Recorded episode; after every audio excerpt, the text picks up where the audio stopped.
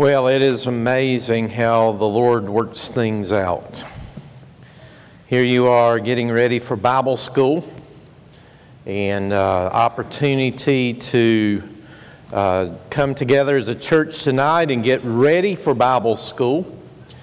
And the privilege of being able to present the gospel and share the gospel this week with children, or this coming week, a week from this Sunday.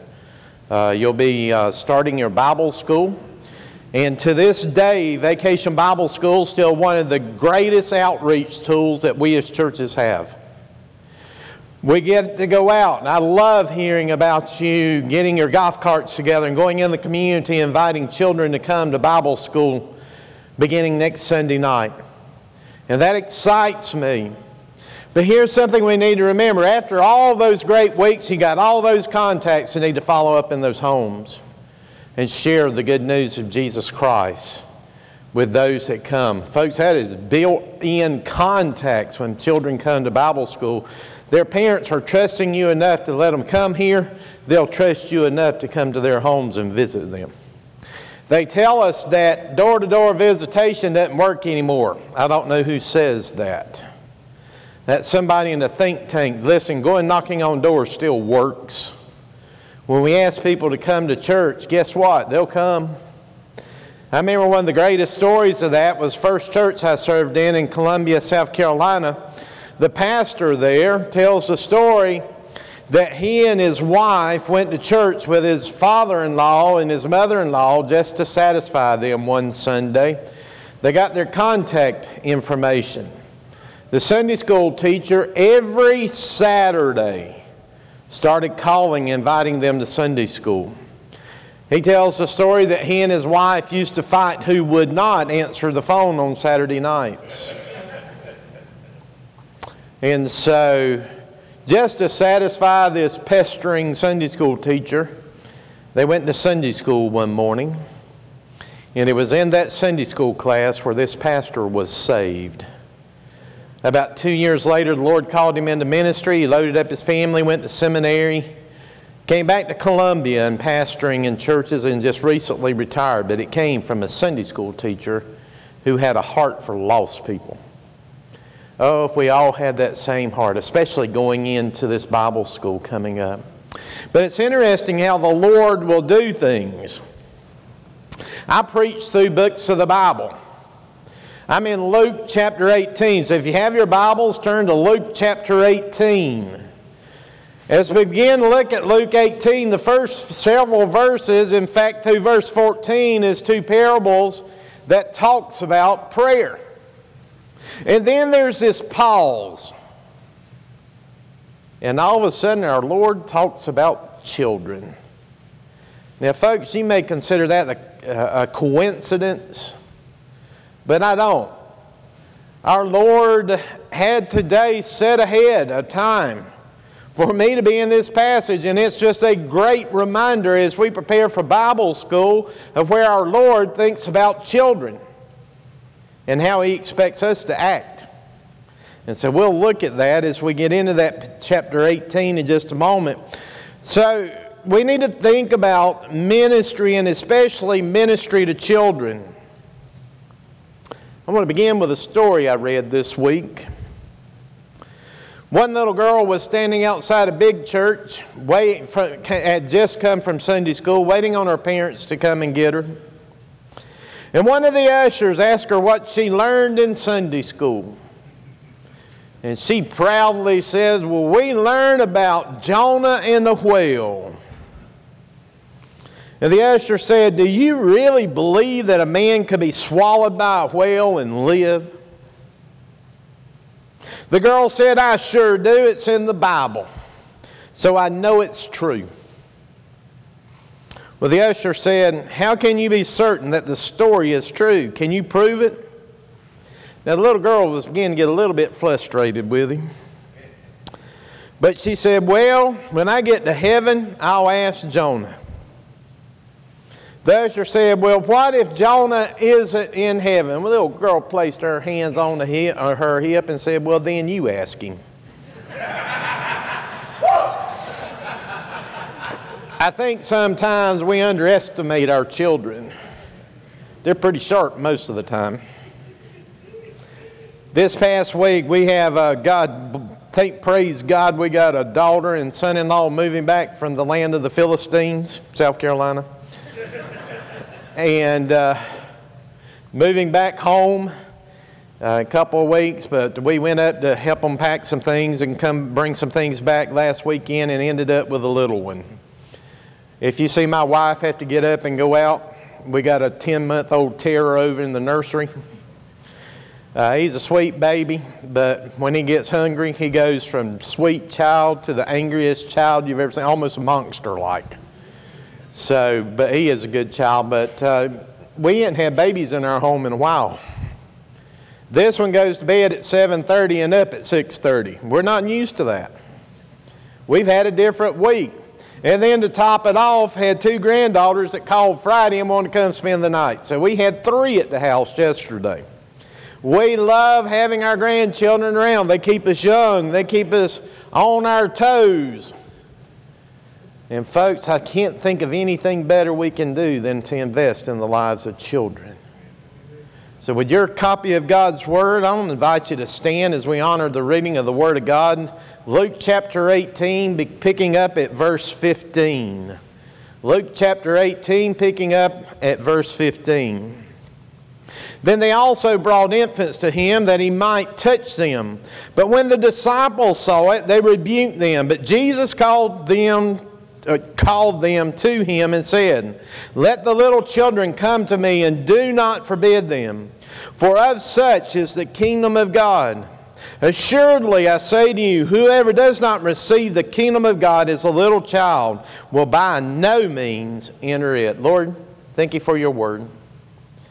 And God, as we spend the next few moments looking to your word, Father, teach us.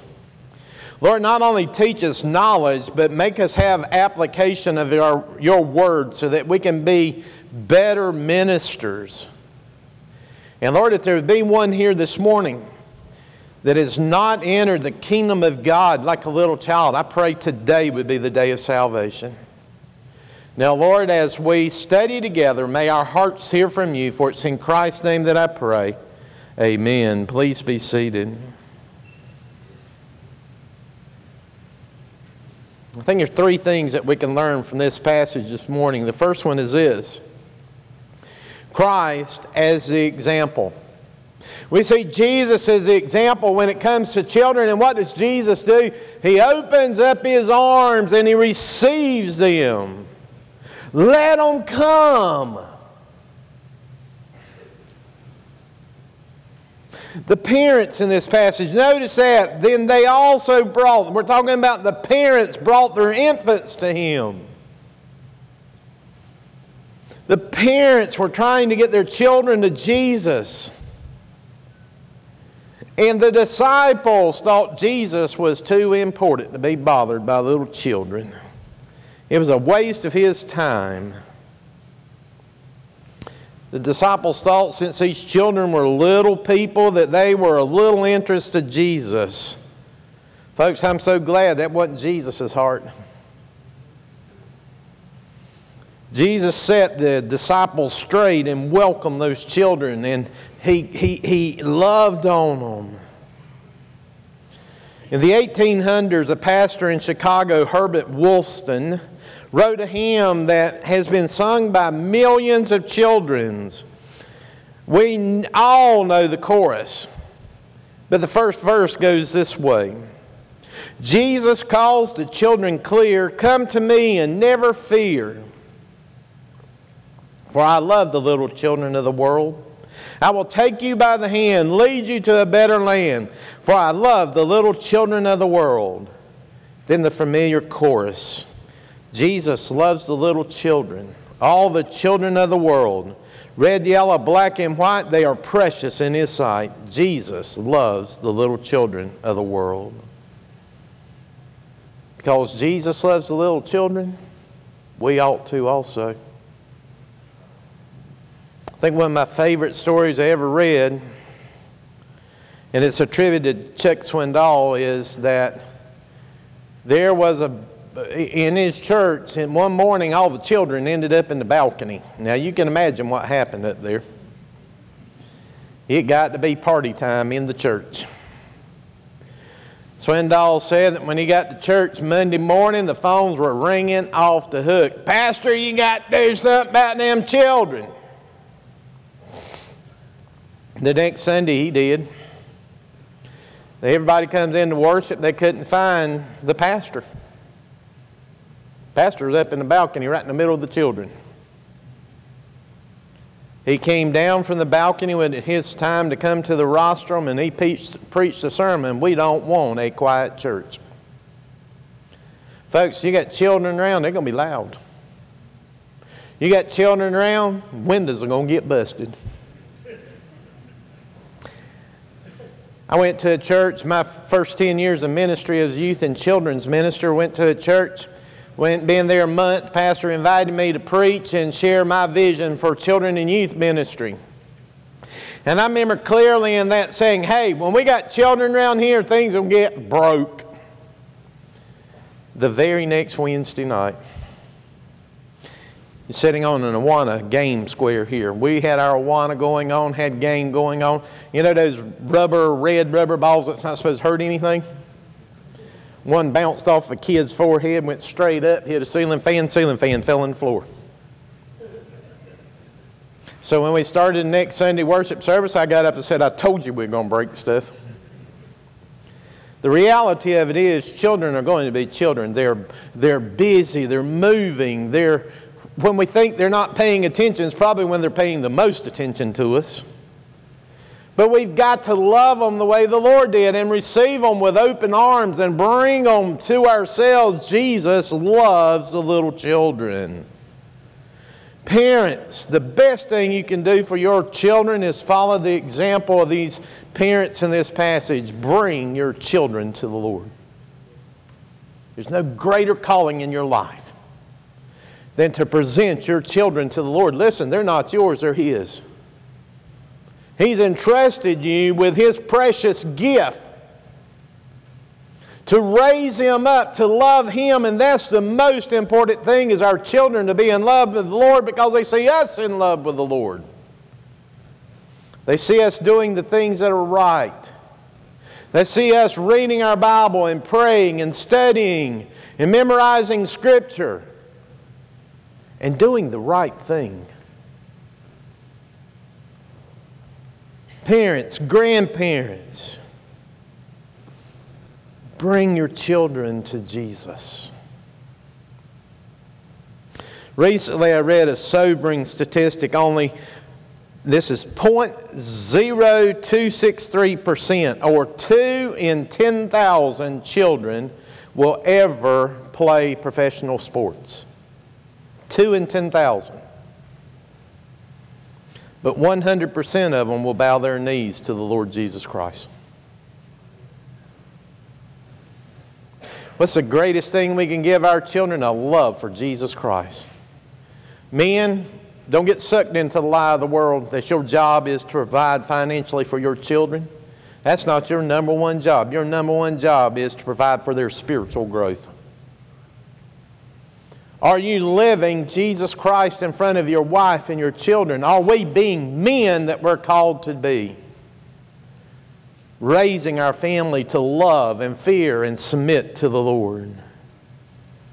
Church attendance is one of the most important things for a child. I can remember back in my younger days as I was a little boy going to Sunday school, and Aunt Lenny McDaniel now, she wasn't my aunt, but she was everybody's aunt. Aunt Lenny lived to be 99 years old, and she taught Sunday school till she was 96. And she was as sharp when she was 96 as when I was a little boy, and she was old then. This lady taught Sunday school for over 70 years, one class. At that time, it was called the primaries, the early children, young children. Now, listen to this one. She taught my grandfather, my father, myself, and my children in Sunday school. And there are Bible stories I can tell you today that Miss McDaniel, Aunt Lenny, taught me in Sunday school. There was never a question around our home if we were going to church Sunday morning. It was just automatic. Get up, we're going to Sunday school. My mom and dad believed in us being in church. Mom and dad are in glory. Their lives were a witness for the Lord, and they left a legacy for myself and my two brothers to love the Lord. That's a prayer for my life that I leave a legacy for my children and grandchildren for one purpose, and that's to love Jesus Christ. And part of that is to love His church. To have them every opportunity that we can in church. To encourage our children to have their children in church. And I'll share later in this message one of the greatest things the Lord's blessed me with in the last 25 years that happened in our life recently. But church attendance is important. Now, I want us to remind us of those kids out here that their parents may not be involved in church. When they come, they may not know how to act when they come to church. When they come to Bible school, they may not know how to act at church. We got to love them and teach them. Some of you don't have children here this morning. Some of you senior adults, adopt a child. Invest in their lives. Love them like Jesus loves them. We want them here to hear. If their families are not going to teach them about Jesus, the only place they'll hear about it is going to be in the church. Maybe at Vacation Bible School. I love the way Mark describes this scene here. He writes, And Jesus took the children in his arms, put his hands on them, and blessed them. Mark 10 16. Now remember this Jesus is on his way to Jerusalem to die. And the disciples didn't want him bothered, but he calls the children to himself. What a beautiful picture. He picks up those children And he takes those callous carpenter hands and he gently touches those children. The same hands in just a few short days that would be nailed to Calvary's cross. And he caresses those children.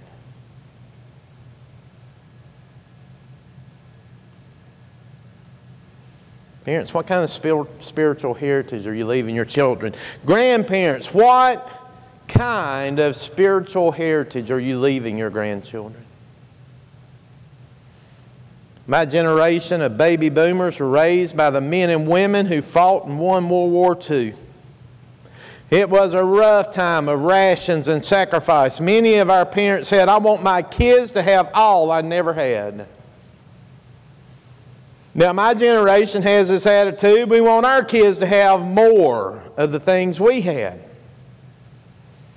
Now, Generation X is having kids and they're wanting to have the best and the newest for their kids too. But the best is Jesus Christ.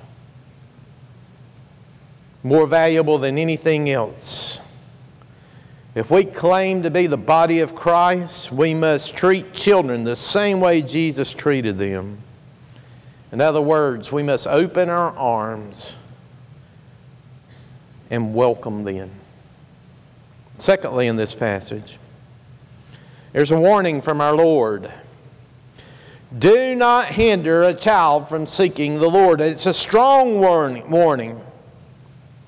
Look at the end of verse 16. Do not forbid them, for of such is the kingdom of God. In Mark's account of this, this, this story, the scripture says that when Jesus learned that the disciples were trying to keep the kids away, he became angry. It's the same word that's used and when the Lord chased the money changers out of the temple. In other words, he was good and angry. He was aggravated with them. He was mad because they were trying to keep the children away. Jesus calls the children to him and says, Let the children come to me. And do not hinder them. Oh, folks, that's a strong word we should heed. Matthew's gospel warns of us it'd be better if you have a millstone tied around your neck and thrown into the sea than to cause a little one to stumble. Well, if you go back and read the context of that passage, he's talking about children there. Jesus said, when you receive and welcome a child in his name, that you're doing the same thing as welcoming him. You to welcome Jesus, welcome a child. That's what the Bible says. But on the other hand, if you hinder a child from coming to Jesus, you're going to be in real trouble. Jesus said it would be better to have that millstone tied around your neck. Every child development expert will agree that children have windows of learning. If a child doesn't master a particular lesson during that window, they will never fully reach their potential in that area. For example, if a child doesn't learn to walk within the first two years of their lives, they will never walk as good as they could have. If a child doesn't learn to read by a certain age, they will never read as well as they could have. The same is true spiritually. There are certain teachable moments for children to learn about Jesus, and they aren't taught and if they aren't taught at that time, chances are they will never have the same spiritual growth potential that some of us who were raised in godly homes will have. Studies have shown that everyone who's a Christian as an adult, of everyone who is a Christian as an adult, 85% of them trusted Christ before the age of 18. Of the people who reach the age of 25 without accepting Christ, only one in 10,000 will be saved.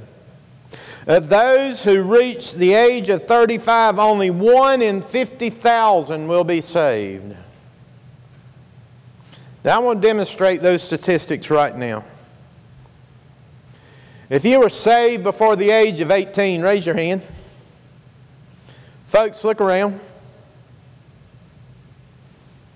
If you were saved between the ages of 25 and 35, raise your hand.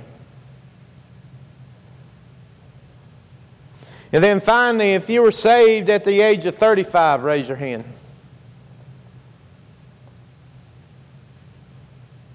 Isn't that amazing? Where was the largest group? Before 18. Now I'm going to try another little experiment here. If you were saved by the ministry of Vacation Bible School? Raise your hand. My wife was in Bible school. And she's clear about her salvation as a, as a little girl. That Jesus spoke to her heart and became her Lord. We've got to be careful we don't hinder children from making Jesus Christ Lord of their lives.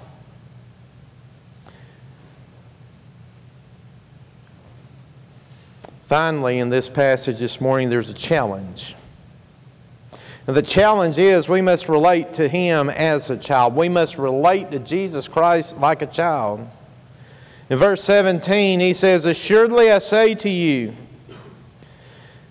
in other words, I tell you the truth. The King James phrase is, this, is translated this way Verily, verily, I say unto you. Anytime we see those words in Scripture, we need to pay attention because Jesus is going to say something of eternal significance. Then it continues here. I say to you, whoever does not receive the kingdom of God as a little child will by no means enter it. Think about that verse as we read Matthew 18, verses 3 and 4, where our Lord says, Assuredly I say to you, Unless you are converted and become a little as little children, you will by no means enter the kingdom of heaven. Therefore, whoever humbles himself as this little child is the greatest in the kingdom of heaven.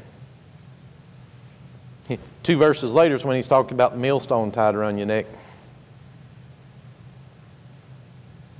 So, how do we go about receiving the Lord in the kingdom of heaven as a little child? The first is this with awe and wonder. Tennyson wrote of going one morning into the bedroom of his grandson and, uh, and seeing the child worshiping the sunbeam playing on his bedpost. The older we get, the more devoid of wonder do we see the world. It becomes old, dull, and gray and tired. But it's not the world that's changed. When's the last time you stopped to enjoy God's creation and the beauty and the majesty of what God has given us to live in? When's the last time you just been in awe of a child on the ground playing? When's the last time we just stopped and enjoy the presence of the Lord? We're so busy with things. Notice I said things and not work. We live in a culture where we have more free time than we've ever had, and people argue and think I've lost my mind. We're so busy. We're busy because of the outside things we do, not our jobs. We're involved in so many things. And sometimes those things distract us from spending time just being in awe of the majesty of our Creator. Was the last time you spent some time just thanking the Lord for what He's given you? I'm amazed that God chose to save me.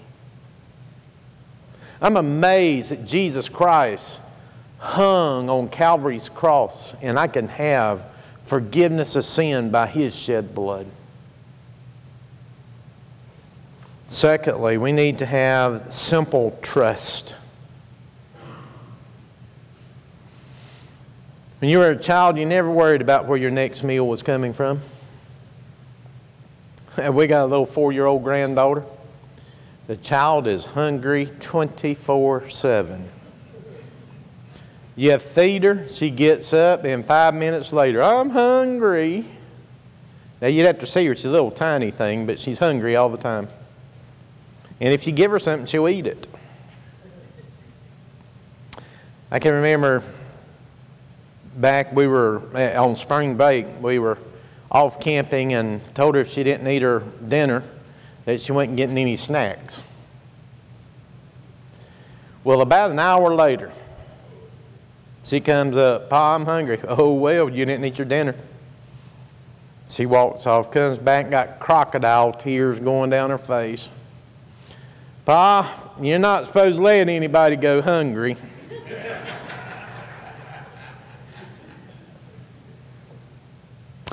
she had simple trust she was going to get something to eat. And with them crocodile tears, she did. they say I'm a pushover. Yeah, and the, you know, you've seen that statement that says, You can't tell me what to do, you're not my grandchild. yeah, there's a lot of truth in that, too. You see, but child trusts that his parents is going to provide for. Folks, if a child trusts their parents that way, how much more do we need to trust our daddy? God's going to provide for us. Now, listen, He's going to take care of every one of our needs. And it's amazing to me in our culture that He gives us most of our wants. But there's a big difference in wants and needs. Go with us to some of these countries. Go to Guatemala and see what the difference in needs and wants is. Go to Haiti if you really want to see it. Most people don't realize that Haiti is the only third world nation in the Western Hemisphere.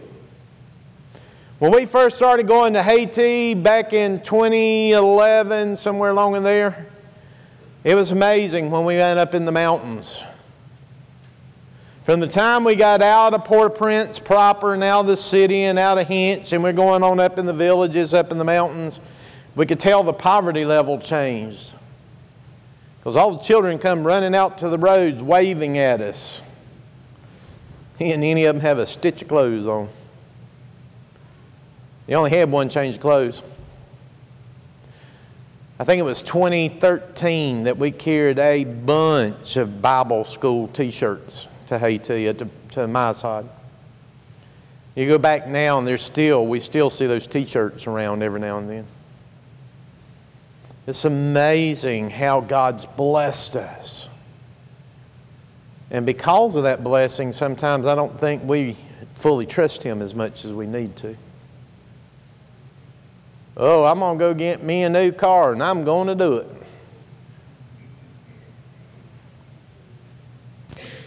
Oh, well, Lord says instead of maybe that new car, drive that one you got for a while longer. Invest in someone going to Guatemala. Yeah, I'm going to praise you and thank you as a church for sending this team to Guatemala. I went to Guatemala back in January of last year. Very loving people. In fact, the, the president of Guatemala is a Southern Baptist. His wife, now, one of the things you've heard Brother Matt talk about the opportunities they're going to have this week but the president's wife has made it absolutely possible for the Bible to be taught in every school in Guatemala. So when mission teams come in, they get free access to the schools to teach the Bible and then have lessons for the teachers. Guess what those lessons are? Teaching the Bible. So you pray for your mission team. They got a wonderful opportunity to serve people this week. And what I understand, they're going to an area where they're talking about planning a church. And so there will be a great witness in helping to get that church up and going. So pray for Brother Matt and the mission team. Uh, pray for their travel. And especially, I'm, I'm going to give you a word of encouragement. About Wednesday, pray for unity of the team. Because after you've been on a mission trip, especially an international trip like that, about fourth day into it, you about had enough people around you. So pray, especially come about Wednesday for group unity, and just pray God would, uh, would, would hold that team very tight, and that people would be very uh, strong backed and won't take comments or something out of context and all. So pray for your mission team. But you see, children trust. We need to trust the Lord for everything. The reality of it this morning, apart from Jesus Christ, we are absolutely nothing. And in Him, we are everything. And then finally, we need to enter the kingdom of God with a spirit of forgiveness. Children are not always treated fairly. But have you ever noticed how quick they are to forgive? Children can be playing. I always tell parents when children are playing, they get in a little tiff, leave it alone, they'll work it out. Five minutes later, they're back playing together, and it's like nothing ever happened. We're the ones that become hard hearted and unforgiving. The older we get, the sometimes the more hard hearted we become. We've got to work on that to have a spirit of forgiveness because I'm going to tell you, if the Lord hadn't had a heart of forgiveness, we'd all be bound for hell this morning. So we need to be tender hearted and willing to forgive people when they have wronged us. Because here's the reality we've wronged somebody ourselves, and we need forgiveness. So remember these three traits a sense of wonder, a simple trust, a spirit of forgiveness is an attitude that we've got to have to enter the kingdom of God. Few short weeks ago, I can tell you when it was, it was February the 13th. The reason we know that, we had a grandson born February the, no, it was February 12th because we had a grandson born fe- February 13th. February 12th, we're sitting at the house. My cell phone rings and it's our oldest son. His daddy, Maddie, our oldest grandchild, our uh, firstborn, has something she wants to tell you. So her little voice comes on the phone. It makes me emotional right now. Pa, I've asked Jesus to be Lord of my life.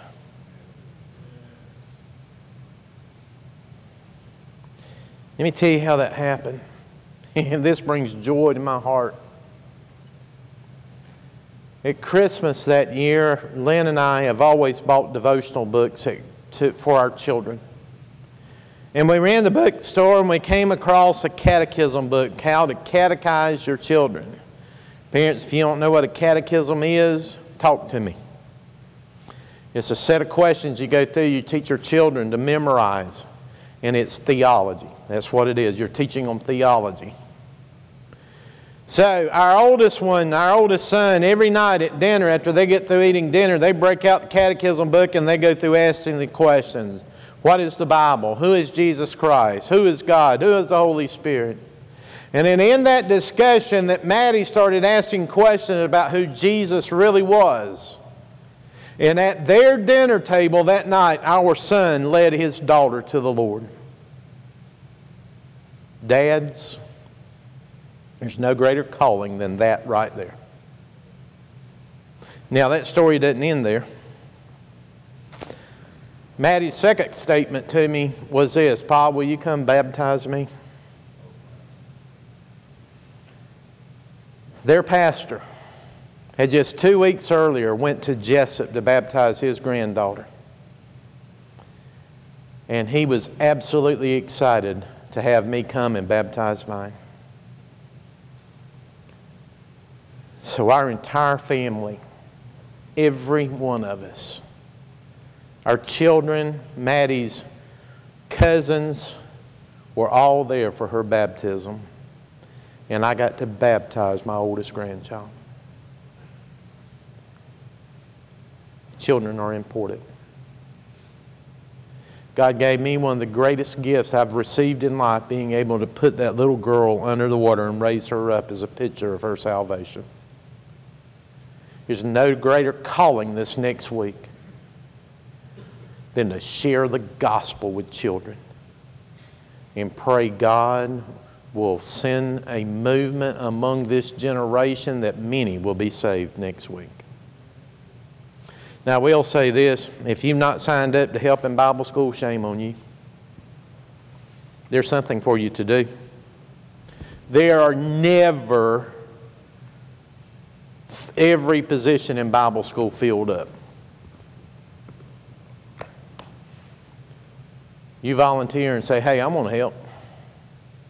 There's something for me to do. And it may just be around to be an extra adult in a room. But there's something for you to do. There's a place for you to work. But now let's get real with this and let's apply this passage to our lives this morning. Have you entered the kingdom of God like a little child? Simple faith is what we're talking about here. And it's just as simple. I, I, in the gospel presentation, we learn in Bible schools the best there is the ABCs of salvation. Admit that you're a sinner. Believe that Jesus Christ died on the cross for your sins. And then see, confess Him Lord of your life. Are you here this morning and never confessed Jesus Christ as Lord? In a moment, we're going to have a time of invitation, a time of public opportunity to stand before this congregation and say anything you need to say. Maybe here this morning and never been Jesus Lord of your life. You may need to confess that before this group. Maybe here this morning and kind of got hard hearted and may need to renew your heart, recommit your life to the Lord. And I don't really like that word recommit. Really just need to commit our lives. May need to come to this altar. You may have a child or grandchild. You may need to lay, lay at the feet of Jesus this morning and ask Him to save their souls, and maybe during this Bible school. You may have been visiting this church for a while and know this is your church home, and you may need to place yourself as a candidate for membership here.